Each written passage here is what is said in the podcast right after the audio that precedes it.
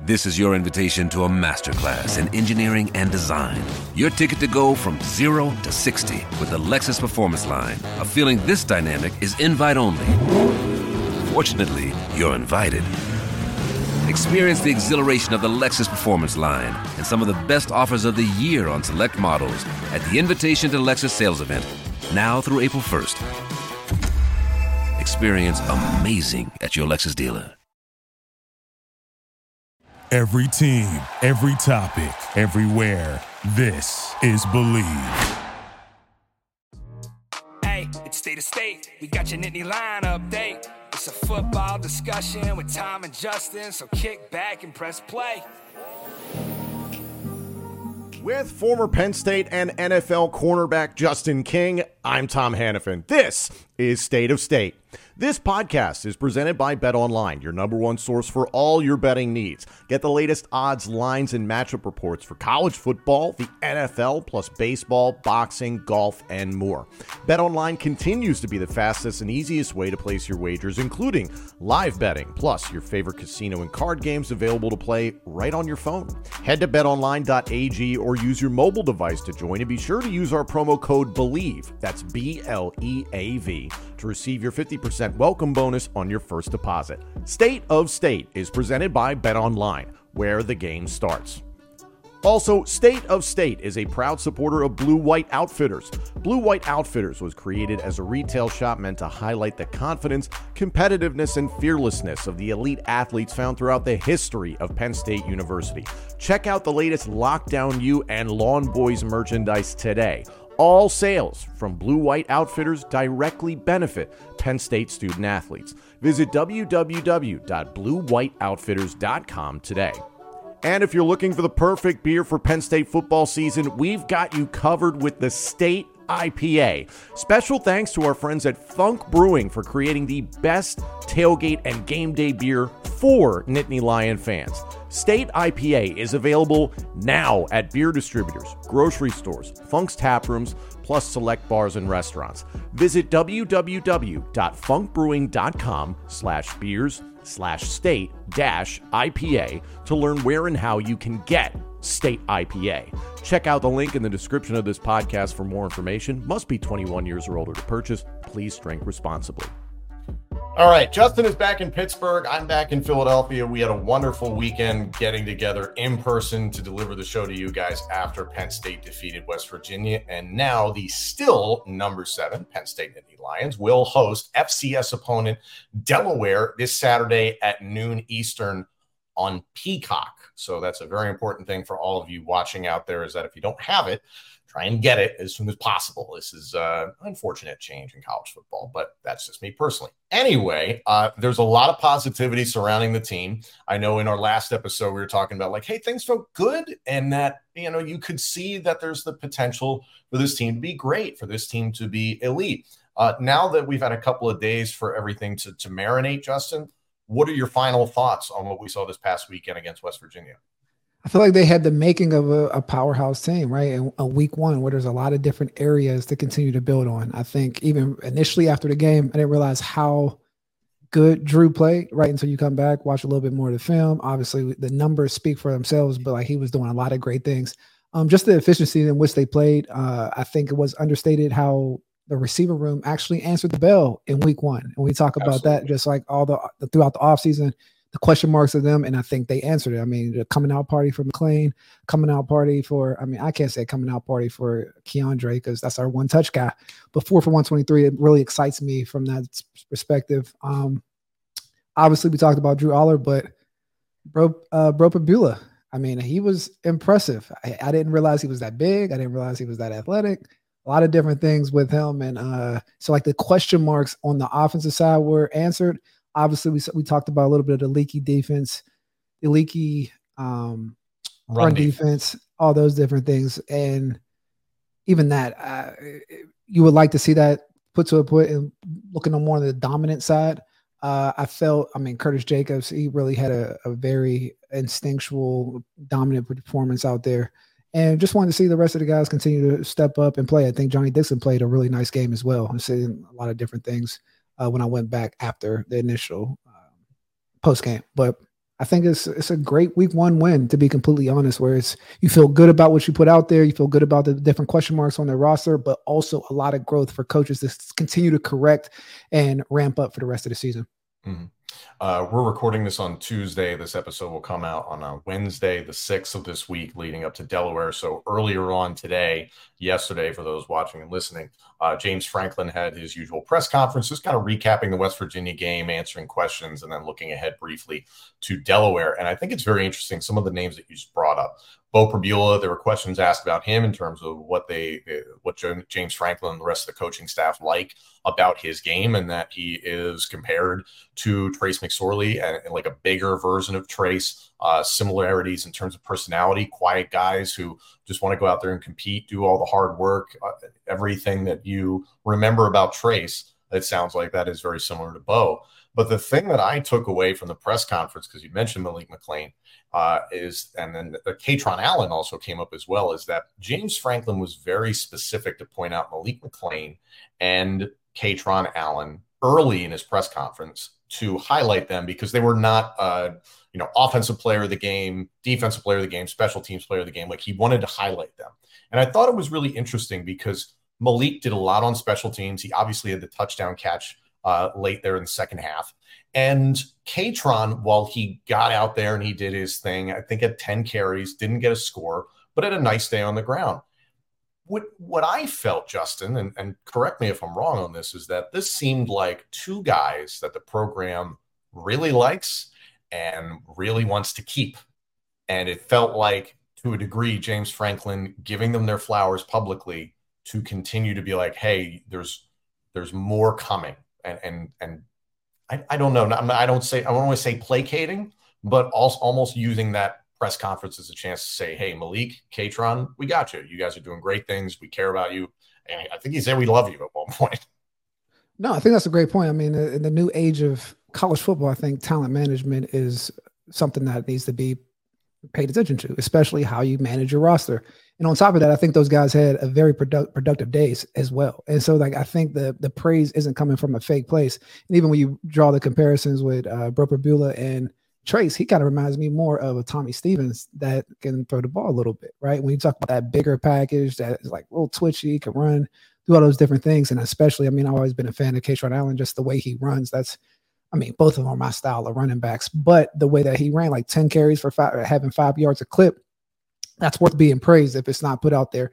And especially McClain as a transfer in, you know, I mean, you have not Alshon, but another receiver that kind of had the highlights of the game, but he had some very nice plays. So I think it's it's authentic to the talent management that comes with college coaches nowadays. Like when you're battling against the transfer portal, NIL money, different places, and everyone's constantly evaluating your roster.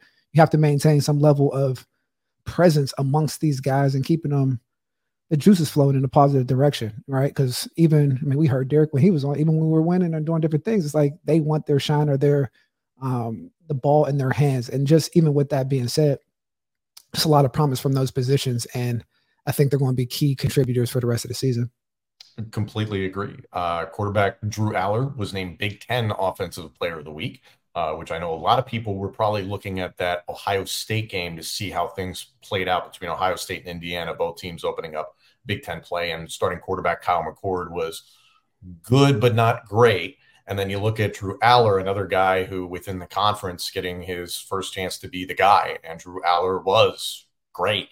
And I know in our post game show, we were kind of like, it didn't feel like it, but like it, it, felt it felt obviously very good. And by the numbers, it feels fantastic. But just the flow of the game, it just doesn't it just didn't necessarily feel that way. And then when you think back on it, James Franklin was talking extensively in his press conference, saying he's like, we did exactly what we wanted to do offensively, and that he realized just how well Allar was playing. Yurcich probably realized how well Allar was playing. And it was a situation where Franklin articulated is that he's not looking for one specific guy. He is looking for the open man, and he doesn't go for the quote unquote sexy route or the sexy play, meaning the route that would gain the most yards or go for a touchdown or whatever, the one that he likes to throw the most, you know, none of that stuff. He goes where the open man is. And Allar was poised, calm, collected. Yes, definitely situations here where you want to see him eat the ball or you know throw it out of bounds, something like that. And has the ability to throw the ball in ways that other quarterbacks cannot. And that, you know, Franklin was articulating saying, like, hey, if you're rolling to your right and there's a crossing pattern, do not throw that ball across your body. And it's not to say that Drew Allar gets the green light to do that every time, but it's like, no, like he can pull off some of that stuff, which is crazy. It's really crazy. I think when you uh, you hit on an interesting point, especially when we talk about quarterbacks with elite arm talent. The one thing that always scares me with quarterbacks with elite arm talent is like, what do they want to do with that arm talent? They start to get a little undisciplined with the decision making, and sometimes even just how confident are they in the outside parameters? Because you know, growing up in high school football and different things, like you can lean on your arm to make big throws, make bad reads, and just kind of out throw the coverage or do whatever you need to do, force balls in there, and that comes with a level of confidence when you have that type of skill set. So I was very impressed. Like even more going back and looking at his game. I remember the first. Obviously, we talked about that play action pass. I think at the beginning of the game we had the stripe to um, Keandre. Just the way the whole play, right? Eh, the play action, reading the reading the the rush, extending the pocket, stepping up. But the one thing that I just wanted to bring attention to is you're talking about making those simple, not simple passes, but the smart passes along throughout the game. But to be able to make that throw and the way he made that throw was like a 45 yard like bullet to, like on the move, like a bullet to Keandre. And I mean, I'm talking about didn't come probably above someone's chest and just kind of hit him. And like that type of arm talent you don't typically see mixed with decision making, the move, uh, uh, movement in the pocket, and all those different things. Reminded me a little bit of like a Ben Roethlisberger. I grew up in Pittsburgh, so seeing a big guy move around, extend the plays, and hit guys on the run. A lot of uh, outside floods. We talked about the levels concept that that Mike likes to run and different things of that nature from the offensive concepts. But I mean, he looks like he has a, a very deep bag uh, when it comes to skill set and just moxie, staying in the pocket and moving around and extending plays. And for him to be his first starting game, essentially coming into the season, it's quite impressed extremely impressive to the point that I'm trying to restrain my joy. Like I'm trying, I'm trying not to, I'm trying not to get ahead of myself because Penn State fans will probably be like, "We've been hurt before," uh, but you just want to, you know, take things one step at a time. But I guess that's what I'm trying to uh, temper those expectations. Not even temper those expectations, but something to rest on, so you're not getting overconfident. Because, like, I mean, mm-hmm. decision making is a trait that is someone's personality. If he had bad decision making skills or he was all over the place, it would have showed this week. I mean, night game, uh, night night game, white uh, stripe out, all those different things. Like that's when I mean, if someone isn't built in, or like have some poise to their game, that's when you would see uh, bad decision making. Even when we talk about holding the ball a little bit, sometimes when he's holding the ball, or even when he was throwing away, his arm talent gets him away with some of those different type of uh, passes, like when he threw it out of bounds and throwing it at I forget what the running back was, but just throwing it high and out of bounds and not taking a sack. Those different type of things, from my perspective, is just it just it it, it, it creates um how can I say it? It creates a level of comfort in what you can do with your playbook, and especially when you're saying like hit hitting the open guy, and you've seen that with Keandre having four for 123. You have uh I can't remember the numbers, but McClain having seven for 72, I think seven for 72 and we barely mentioned them right? So like just those type of like distribution skills with the talent level ah, it, it, excites me right? I don't i don't think someone with that passing talent has come through penn state dare i say since i mean daryl clark to be completely honest. When you talk about the package of being able to complete the throws decision making move uh move uh movement in the pocket and making big plays i mean Daryl was a two-time All Big Ten Offensive Player of the Year. I don't know if we've seen that. Even Trace, like Trace was a, a great running quarterback. He had poise, he had moxie, and all these different things. But when it came to elite arm talent, he he didn't have that. And we look at Sean Clifford. Sean Clifford actually had pretty decent arm talent, but sometimes his confidence and uh, some erratic decision making came in there. But like that moxie was there. So like those are the give and takes. He kind of has like a nice flow through his uh like his tank on the different attributes of mm-hmm. a quarterback, which is incredible to see, especially when you talk about that decision making being on point and he plays with just a lot of poise where he's not moving in the pocket, he doesn't have happy feet, he's not seeing ghosts or anything of that nature. And for me, scares me as a defensive back, but I'm happy he's on our team. couldn't agree more. It, it, if anything, I, I don't want to overstate things. There's a lot of time left in his Penn State career, but you know, arm talent, you put him up there with Kerry Collins, you put him up there with Todd Blackledge, you put him up there with Christian Hackenberg. But there's aspects of what he does that, at least in one game, you know, as a starter, uh, felt really good. And I come back to that mindset of that he's going for the open guy. And Franklin talked about this: is that you know when you're locked into one or two guys uh, it's it's easy to defend, and that you know Penn State in the past has typically had that number one dude. I think is probably as recently as Jahan Dotson, that dude who was clearly far and away better than the rest of the receiving corps. No disrespect to Parker Washington and Mitchell Tinsley recently, but Jahan stood out. KJ stood out. The rest of the receiving corps was developing, so you could kind of key on one guy. And there's questions that have been asked by you and I, like, hey, the tight ends didn't get really involved, but it was like, no, they did great in the run blocking game. And then from a pass catching standpoint, nine people caught a pass.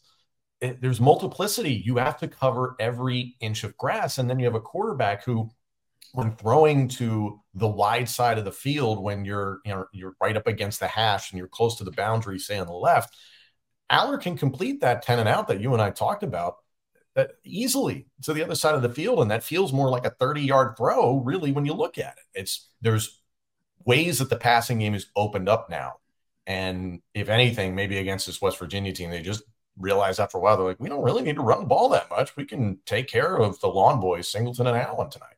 That's an incredible point because I thought about that too as we got done with our last recording. It was like, it's the first game, those guys carrying the ball 23 times, and we talk about a 14 week season and the playoffs and all that good stuff. But another thing just to highlight is the receivers and the options with that, right? You have somebody with 123, you have McClain Heaven, whatever in the touchdown, and Wallace for seven for 72. And even, I mean, he didn't play too much, but Cephas, he had a nice 20 something yard mm-hmm. catch and dropped the next one. But when you talk Liam about Clifford, the, two for Liam Clifford, I think.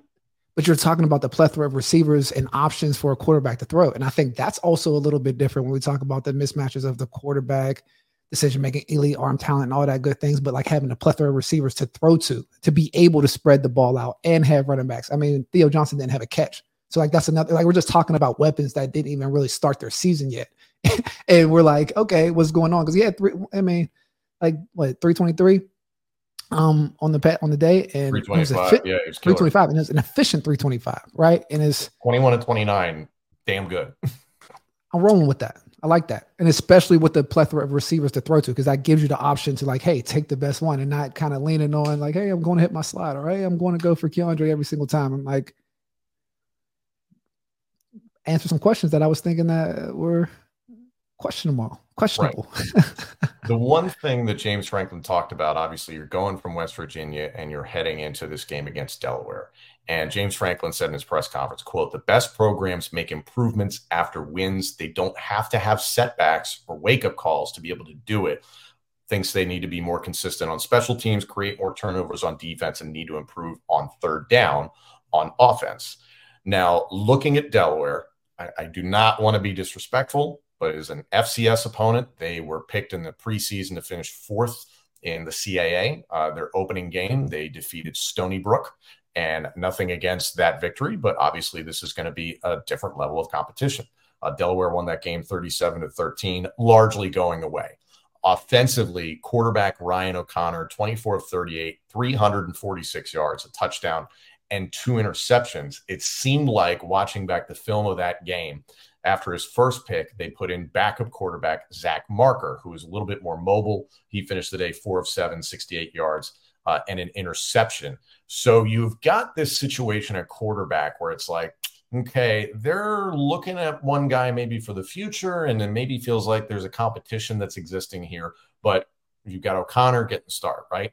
What I saw in the film is Ryan O'Connor is a one read quarterback, and that is the kiss of death against lockdown U. That is not a great situation. This is an RPO offense spreading out a lot of wide receivers. They have a fair amount of transfers that actually have come from Power Five football. So it's not like they have slouches at wide receiver. There's guys that are going to be able to do some things. It's just a matter of the defense, the athleticism, the secondary you're about to go against. It's going to be very, very difficult for Delaware. And especially O'Connor had a lot of instances where he got locked on to one guy. And if it wasn't there, he started to take off. But against Penn State's defense, I do not expect him to be super mobile to the point that he's burning the Nittany Lions defense. This could be rough sledding for whomever is under center for Delaware this coming Saturday. And then on the flip side, defensively, it was an odd game and that I think against Stony Brook, Stony Brook did not necessarily want to throw the ball this much, but their quarterback finished 14 of 40 for 163 yards and three interceptions against Delaware. Watching it, there were some tip drill picks, but at the same time, that's a very impressive line to draw. And you know what that's all about as a, a defensive back is that, hey, if you can walk away with that sort of line from a quarterback, that's great. But it seemed like Stony Brook was coming from behind and had to throw the ball to try and stay in striking distance with Delaware and were taken out of their game plan essentially. Uh, here's what I ask you regardless of what scheme these this team plays you've been in these september games against fcs opponents or even low level fbs opponents that you walk into the game saying it would take a freaking miracle for this team to beat us. How do you compartmentalize and how do you make those improvements that franklin was saying against such competition I think those improvements that Coach Franklin are speaking of is the makeup or the internal makeup of the team, right? Where you're more so thinking, how do we continuously get better? And when you play lesser opponents, you dominate those opponents. Something like our man Johnny Dixon said when he's on, like, when you're just better, you just play straight up. And that's the mentality I think that separates good programs from elite programs. Like whether it's like when we not to talk about what he said Ohio a couple State years back. Yep. But 100 percent like that is the difference. Where it's like, all right, we play up against good play good teams, but man, we might play down to the level of this team, right? Or whether whoever they're playing against. But the mark of a dominant team is always like what spitting out the rat poison, like Nick Saban says, and like how to dominate each week. And so to dominate, you got to realize like, okay, what did I do? Uh, subpar this week and they get better. Like his dominate is going across the board. So like even we talk about leaky de- le- leaky run defense or not creating enough turnovers on offense and even running the ball on offense a little bit. But I think that was all intentional. I mean, more so the leaky defense and creating turnovers, those type of aspects. I think that's where the defense comes out and makes their claim because that that gives a defense – confidence to just continue to move forward. You're you're still out there. You're hunting every single day, every single snap, and it shouldn't matter who you're going up against. And that's what I've seen, whether it's from NFL players or just guys that just play at college, play in college. That's the one thing that separated Micah Parsons from probably any player that I recruited or have been around is the level of competitiveness that he had on a day in, day out basis. Some people pride themselves on being hard workers and continue to get better and I'm gonna pride myself on working hard, but it's not really indicated on the outcome or who you're going against. I'm just like focused on myself. There's a there's a special tick when you're going against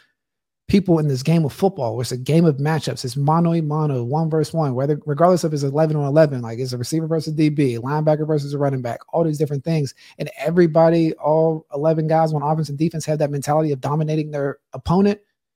That's how you continuously get better. And that's having a different – temperature, right? Like you're you're on 100 at all times. So I think that's the makeup and the intentionality that we would like to see from this football team moving forward, and that that level of confidence, to be completely honest, just shining through against a team like Delaware. So that means the starter should be thinking, "Hey, we should be out by the second half," and that's not an arrogant thing to say. But if like we're at Penn State, they're at Delaware, and they need to own that, right? Because we're not playing partners or begging partners in this in this season. At least they shouldn't be. Uh, and to that point, the subject has been raised since the West Virginia game, namely by head coach Neal Brown of West Virginia, that Penn State was potentially running up the score uh, late in the game against West Virginia. Uh, James Franklin did have the chance to address that. Uh, I want to pull up the quote here. Uh, essentially saying that the philosophy of the team is to compete and get guys the chance to play when they have the chance to play. And that when he saw the score was uh, out of reach for West Virginia, I believe it was 31 to 7, is when the twos got in on offense and defense. West Virginia still had their ones out there. And the way that James Franklin looks at it is like, hey, this is an opportunity for our guys to take what we've installed and try and execute it in a live game setting against, in this situation, a power five opponent, uh, what proved to be a, a solid team, by the way. That offensive line for uh, West Virginia proved to be very solid altogether. And their run defense, they did a good job, obviously, this past weekend. So you, you can't fault them too much, but then it's complaining that, like, oh, that late touchdown there by Beau Pribula. It's like, I don't know. I didn't see it as running up the score. I know, you know, obviously if you're a West Virginia fan, you might, but uh, uh, what are you going to do? Are you going to send the twos out there to take a knee? Then, like, what's the point? You might as well keep the ones out there. That's the benefit of having, of having legitimate depth, right, on your roster. When the guys are getting in, they're still looking to make plays. Like, bro, bro I always mess up his name. Bro, bro, bro, bro Beau Pribula. There you go. Beau Pribula. Pribula. Pribula. We're not going to pronunciation. Number but, nine. Beau. Yeah, no, my guy, Beau. I'm just going to keep it with Beau. Beau, like when he steps in in a game, like he, you could tell that he's a, a difference maker on the field, and you can't hold those type of guys back when the when it's time to get your shine, especially when again, I hate to say it, transfer portal, everyone's out here to try to continue to boost up their resume. So if I'm a backup that's playing for Penn State and I get in a game against the ones, I'm trying to defeat that person because I'm still I'm still interviewing for my spot with the coaches. I'm still trying to maintain my leverage or where I'm at on this roster. So I mean, for that standpoint, I, my my thing to West Virginia fans is like, well, get some depth, right? So it's like, I mean, not even depth because they had their ones in, but at the same time, that's a marking of a good team that still has that mentality of finish them off. Because the last thing that you want to do is when you put your backups in and the team starts scoring touchdowns on you, you have to put your starters back in. Like that's when injuries happens and different things of that nature. So to see the backups come in and really finish the game, again, I think that's another check mark in that depth pers- that depth area, especially when you're talking about the longevity of season. Penn State fans, Smack Apparel has the best gear for talking smack on game day. Head to smackapparel.com today and check out their Let There Be White tee for the whiteout game against Iowa at Beaver Stadium. Also, there's Drink Up, Roar On, Saturdays We Are, and you can still get a Save a Couch Beat WVU shirt. If you're watching this on YouTube, scan the QR code on the screen to take you to the website instantly on your phone. Visit smackapparel.com and use our promo code STATE 10 at checkout for 10% off your order. That's S T A T E 1 0. Again, that's smackapparel.com, promo code STATE10 at checkout. Why wear boring when you can wear smack? Are you looking for undeniably good hair and beard care? Then Maestro's Classic is perfect for you. Maestro's has beard washes, beard oils, beard butters, plus hair gels, pomades, and now body washes. It's one brand for every man. Visit maestrosclassic.com. That's M A E S T R O S classic.com and use our promo code STATE20. That's S T A T E 20 at checkout for 20% off your order. Maestro's Classic, crafting a better you. James Franklin's exact quote, I found it here. Quote, my responsibility in those types of situations is to get my twos in the game. Once they're in, they deserve the right to play and compete. I believe that from the opening kick to the last whistle, you compete and you play. If you leave your ones in, that's a different story. When your twos go in the game, they get a limited amount of reps both in practice and in the game. And he wanted to take advantage of those. So you make it that what you will in terms of if you're somebody who thinks he ran up the score, I, I genuinely don't think they did. Um, there were some names that were brought up during the press conference, and it was something you and I talked about off air after our show on Saturday night. Three notable players that were missing all on the defensive side of the ball Daequan Hardy, Coziahr Izzard, and Amin Vanover. Uh, it was clarified that they're not out for the year. Uh, James Franklin did not elaborate on what their medical status or eligibility status is for the game. Uh, but he did go on to elaborate something specifically with the defense. Obviously, Daequan Hardy did not play against West Virginia, but he elaborated on what he expects for the nickel package for Penn State uh, especially with Cam Miller. He said, quote, Cam Miller's role will continue to grow. We didn't uh, play a whole lot of nickel versus West Virginia. The absence of Daequan Hardy, I imagine, playing a part in that. Uh, Franklin went on to say, quote, if we go into that, Johnny Dixon will move to the nickel corner and Cam Miller, Cam Miller will be in that package as well. Cam is that guy who's showing up a lot of different ways and he maximizes his time both on and off the field very well. Um, from a defensive backs perspective, you go into a nickel package, Johnny Dixon, typically a boundary corner, now potentially moving to a slot corner. Cam Miller, I am assuming come in coming in as the backside boundary corner. Um, yeah. In your words, how does that change the way Penn State plays defensively? I mean, it's interesting, right? Playing corner and then moving inside, I think, is a tough thing to ask, but uh, that shows the confidence that and the ability of Johnny Dixon at that point. Like when you first said that, I'm like, well, that's a that's a pretty good bump up in your draft stock when you can play outside and inside at a high level and in Power Five. So I mean, Johnny's a playmaker, a football player. I mean, we saw the different plays on the fade routes that he just he has a natural inclination of finding the ball, getting in phase, and doing what DBs do. So, with that being said, it's a tough this is a tough situation to fall into without having a bunch of reps at nickel. But I just like the confidence and just the skill ability across the board. I mean, I've heard great things about Cam Miller as well on the outside, but when you want to have a younger DB step in, you want him playing on the outside and not necessarily taking a nickel. You want that more um, advanced or senior corner that to move inside and play that nickel position because it's a very important position, football instincts and all those good things. And also the holes that show up when that position is not there can make the day pretty frustrating. Mm-hmm. It's also been raised that, oh, Kalen King was quiet against West Virginia. It's like, yeah, because they didn't go at him. like you, you said it yourself, and you're wearing uh, you're wearing Kalen King's uh, blue white mm-hmm. outfitters jersey, part of lockdown. You right now, uh, Kalen. I just you said it on the post show. Just didn't they didn't go after him very much.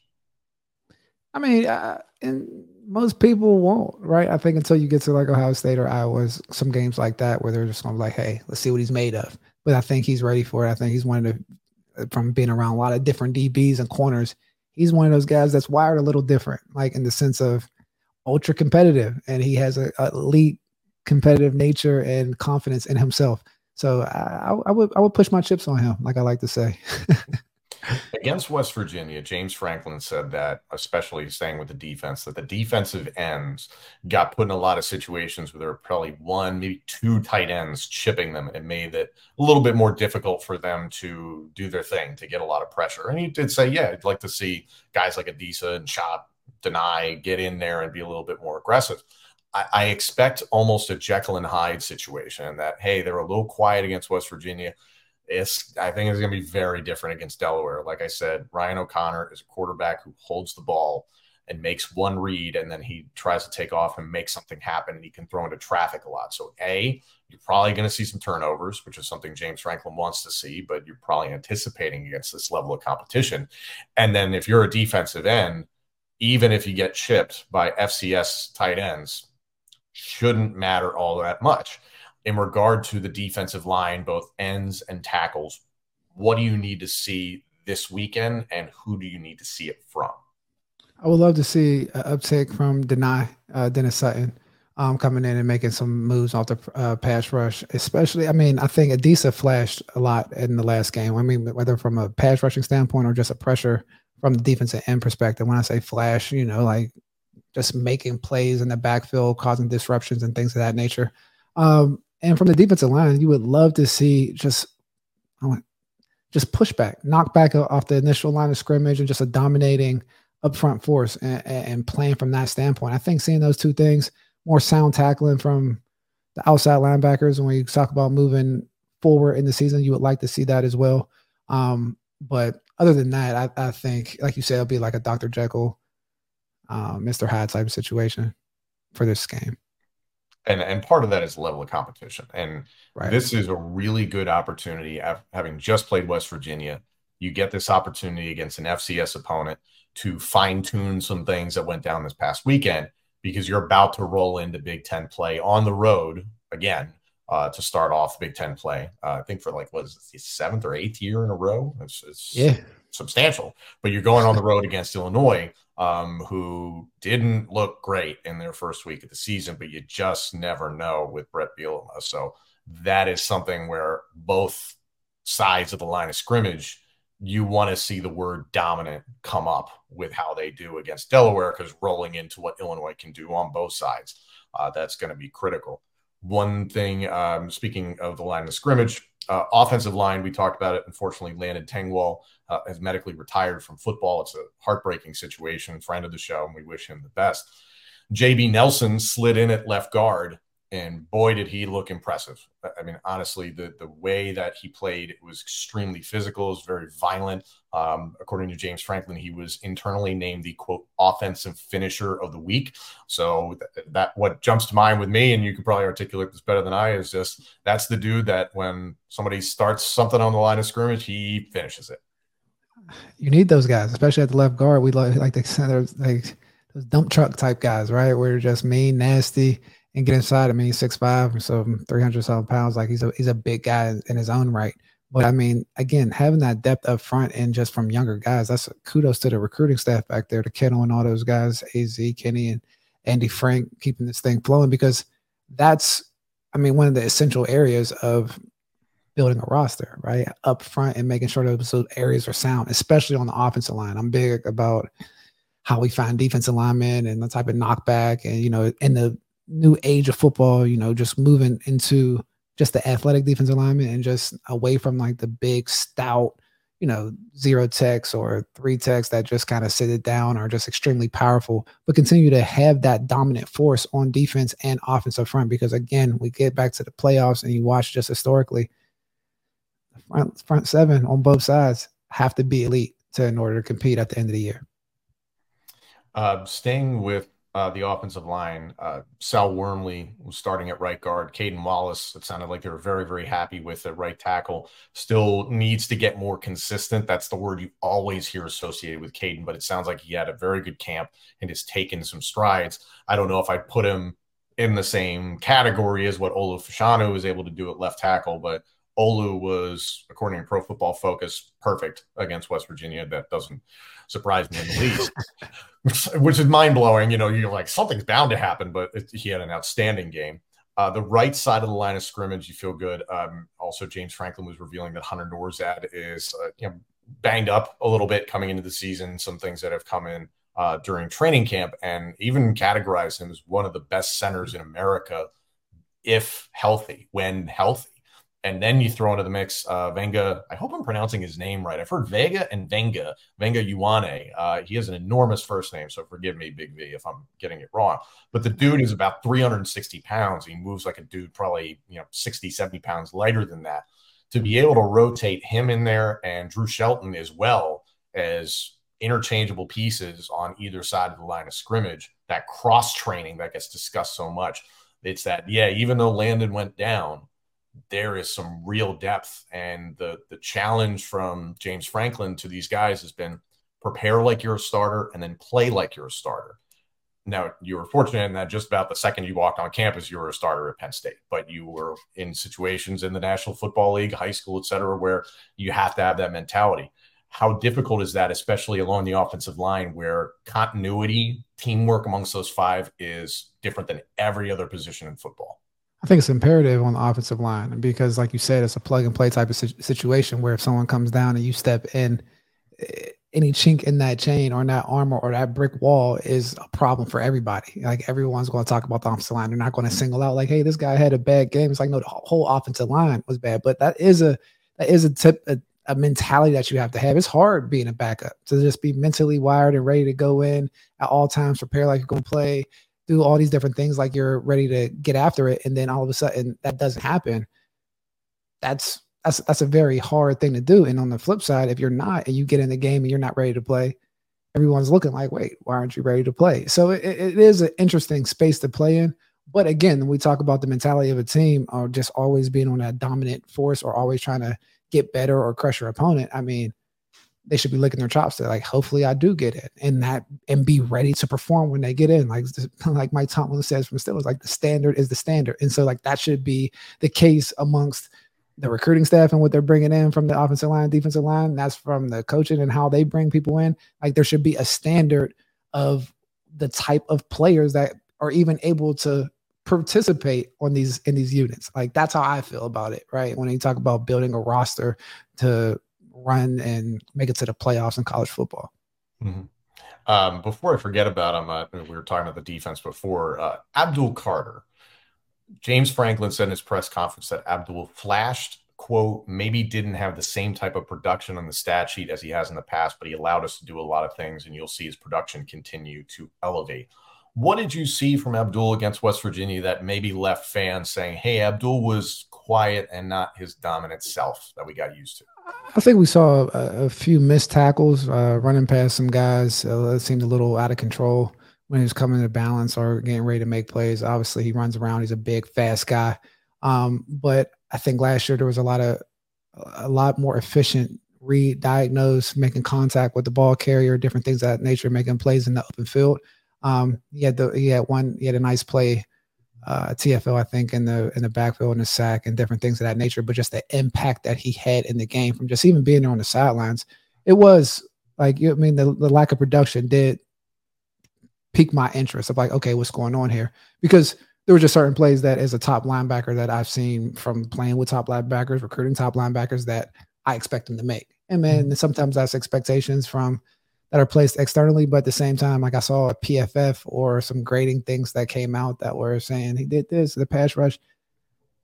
I have a different relationship with PFF. I know how all the different stats come in. We had them, and I just I throw those out the garbage. Like there's a level of like what your eyes are seeing in the eye test that actually help into the impact of the game. So, with that being said, I think the sky's still the limit from a skill standpoint, but you would like to see him tighten up some aspects of his game the next coming weeks and I have no doubt that he's going to do that. And again, you got Curtis Jacobs, a, a, veteran who was a defensive player of the week last week for Penn State.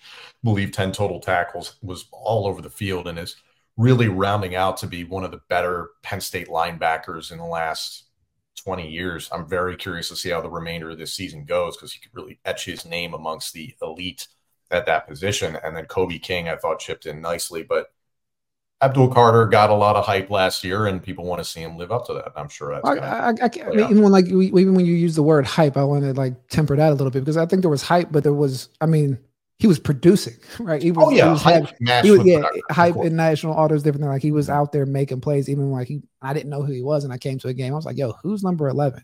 I don't know if I would have said that yesterday, besides like the different sizes and different things of that nature. But I mean, back to Curtis Jacobs, just prior to the game, I talked to all my my friends that are scouts and different things of that nature and getting their take. And he was somebody that jumped out uh, on the screen for them and that they were excited to see as well. Hmm. Uh, in regards to the kicking game, this is something that certainly bothered Penn State fans, and it was something that I said on the preview episode going into West Virginia. I was like, I hope this is figured out. Sanders Sahaydak, rough day. Uh, Felkins comes in, does some mop up duty, and does very well kicking the ball. Uh, James Franklin said on Tuesday that Sander actually got up in front of the team on Sunday unprompted and addressed the team, conducted himself very well. Uh, Franklin went on to say that Sander has earned everybody's respect and said that in camp, the competition was very close between Sahaydak and Felkins, uh, but that they also have not made any clear cut decisions at this point at place kicker you have uh, you've been on the the staff before. Uh, you've mentioned it before. Kickers are different. It's it's it's a neck up sort of thing. Sahaydak stepping up that way and addressing the team is very very important. How do you handle this competition at place kicker in September? I'm the kicker or just on staff? Uh, both. I mean, now you now you got a guy in Sahaydak who laid an egg, not to be cruel, but just didn't have a good game against West Virginia, and then the transfer Felkins came in and mopped up and did well and kicked successfully behind him. So do you do you start Sahaydak again at place kicker? Do you start Felkins and let the co- competition continue? It's a scarcity business. I think you give them an opportunity the second game, like you say, take accountability for what's going on and see what happens. But at the end of the day, it's up for him to I mean, not only walk the walk and take accountability, but you still have to perform. That's the one thing about football is like we always say, like even from DBs, or you see somebody do a one hand, like a one clap after a messed up play, like yeah, that's that's on me or that's my bad. It's like I don't want to hear that. Like fix it, right? So like even with that being said, great day take accountability, but at the same time, it's a scarcity business, so you roll with them. Something happens, make the switch and keep it moving.